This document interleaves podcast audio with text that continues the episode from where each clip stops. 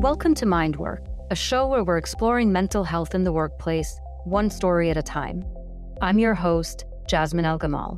I've worked in some of the most stressful environments in the world, and I've seen and felt the toll people and organizations pay when mental health is not prioritized. At Mindwork, we believe that a healthy workplace is the cornerstone of a healthy society. And that's why Mindwork is not just a show, it's a mission to transform workplaces into healthier and more productive spaces. Most importantly, it's a community of people committed to sharing and implementing good mental health practices in their workplaces and beyond. So join us as we pull back the curtain on issues we all face at work but rarely discuss out loud, from national security and the military to conflict journalism, activism, medicine, sports, tech, and more. We'll uncover the stories, struggles, and lessons around mental health at work and how we can all work together towards a stronger and healthier workplace.